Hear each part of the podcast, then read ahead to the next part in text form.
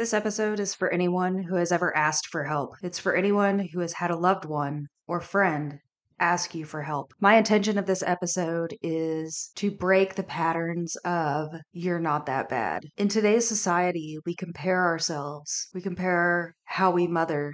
We compare how we friend.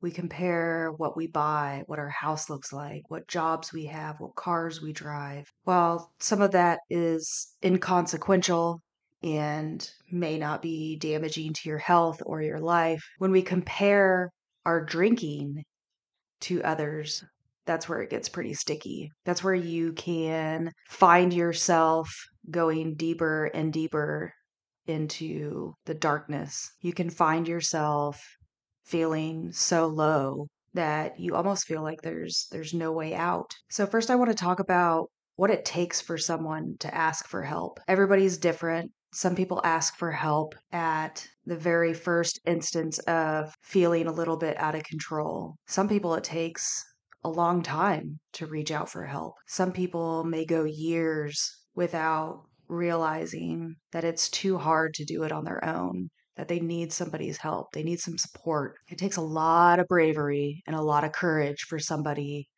to reach out for help. If you're somebody who's struggling with alcohol and you've asked for help, I commend you because I know what it takes to ask for help. When I was at, I would refer to you as one of my darkest hours. I had been drinking for several days and was very, very depressed. I was on the verge of suicide. I felt like there was no hope for me. I felt like my life had just become total shit, meaningless. Nothing was fulfilling me. I was drinking so much, numbing everything.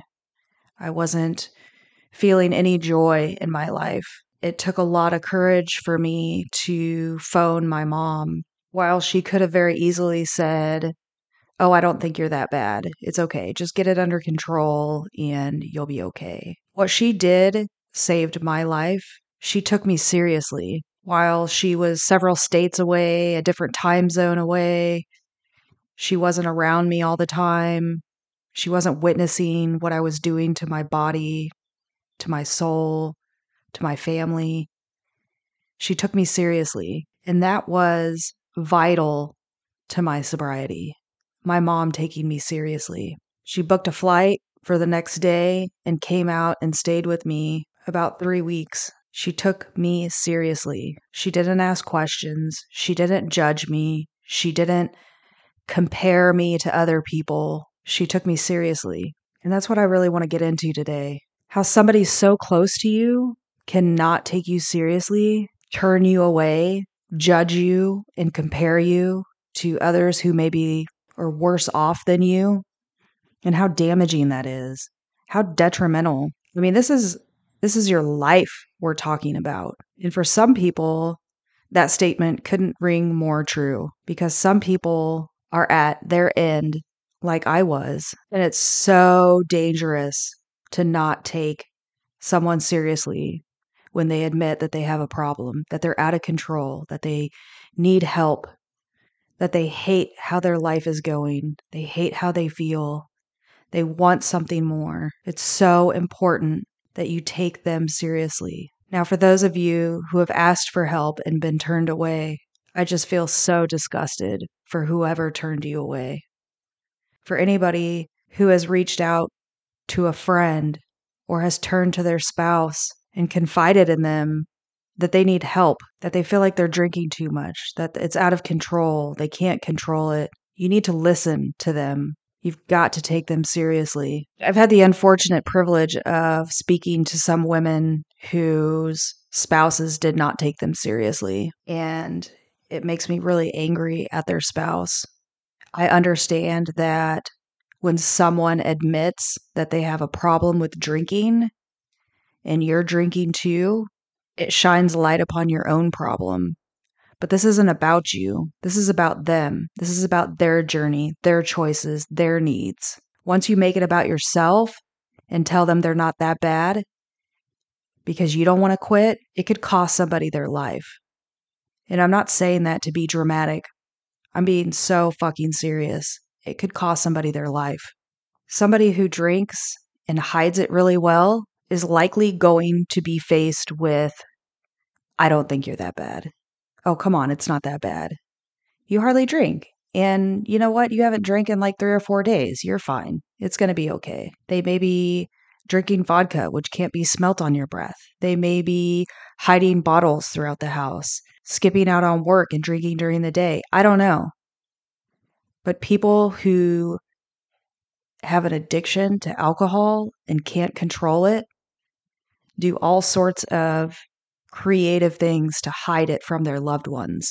So when somebody comes to you and says they have a problem, it doesn't matter how you quantify it. It matters how they quantify it. Whether it's two bottles of wine a week or a 30 pack every other day, or maybe they're drinking every day. It doesn't matter. What matters is how they quantify their drinking. They feel it's too much. And that's all that really matters. It doesn't matter how you feel. It doesn't matter what your drinking habits are. This is about them. This is not about you. You've got to take someone seriously when they ask for help. Now, for those of you who have reached out for help and maybe a spouse or a parent or a friend told you, oh, you're not that bad. Come on. You don't drink that much. You'll be okay. What are you supposed to do? Maybe you don't have an amazing job, so you can't afford rehab or a sober coach, or there's options. There's so many options. You've got to take yourself seriously. If what you feel deep down inside is hurting you, if you feel shame and guilt and you feel sick to your stomach thinking about what you're doing to your body day in and day out, trust that if somebody has told you that you're not that bad, but you believe in your heart that you are, trust yourself. You know yourself better than anybody. You were there when you were hiding and drinking. You were there when you were throwing up. You were there when you blacked out. Only you have experienced the things that others may not have seen. Only you know what it feels like to be you. And if you're not comfortable with it, then you need to do something about it. Don't depend on anyone else to pick you up and carry you through the finish line. You are your strongest advocate. You are your own biggest supporter. At the end of the day, your relationship with yourself is a direct reflection of how you feel about yourself. Now, go with me here. You may feel like you hate yourself. You may hate the things you do. You may feel like there's no way out. But you've got to dig deep inside and feel inside you. Remember that four year old, that five year old, that little girl that had such a smile on her face, that joy, the creativity, the imagination, the playfulness. Feel her. Sit down with her. She just wants you to feel love. She wants to feel love. When nobody else is listening, it's up to you. And I know it can be daunting. I know it can be terrifying. I know that sickening feeling you feel inside when your life is about to completely change based on one single decision, based on the decision that you will get sober, that you will quit drinking. Holy shit, it's terrifying.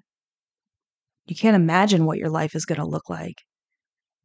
Will you have any friends? What are you going to do? The world will go on my friend. You will go back to work. You will still have your family. You will still have everything that is surrounding you right now. But the unknown that you're scared of right now, it's not so different. You're still going to wake up every day in that bed and look at the same face in the mirror go to the same job, see the same people, drive the same car. None of that will change.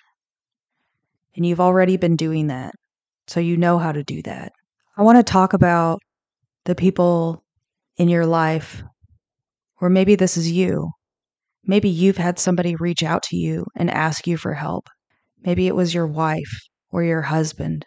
Do you have any idea the courage it took for that person to reach out to you to say that they had a problem? Take them seriously. I can't say that enough. For anyone that's in a relationship and your spouse is also drinking, just remember that when you admit that you have a problem, it makes them look at themselves. And maybe they feel, oh shit, I have a problem too. It's going to make them retreat. It's going to make them sugarcoat things. Some of them may tell you that you don't have a problem. Some of them may tell you, it's okay, we can do this. We can just cut back a little bit. And maybe that works for a week or two. And then you find yourself right back to square one, blacking out, drinking way too much, driving after been drinking, just making terrible choices and feeling like shit the next day. It doesn't end until you decide for yourself this is your life and your life alone. Nobody can live it for you. You have to do it yourself. And I feel like that is I feel like that is the hardest conversation to have with somebody. You realize that oh, my spouse thinks they have a problem and I drink just as much as they do. What does that mean about me? Do I have a problem? I don't want to have a problem let's let's backtrack here. Let's let's help them realize that this isn't as bad. If you're listening to this and you've told somebody that they don't have a problem after they have said they've had a problem, then realize the problem is you. A good friend of mine told me yesterday that her brother her brother was an addict. He had been clean for I believe 10 days and he wanted help. And so him and his mom and dad and sister got in the car and drove to a rehab facility. They had a check made out to the facility. They were ready to admit him. He walked in and they turned him away because he wasn't that bad. Do you know what happened to that young man? He committed suicide.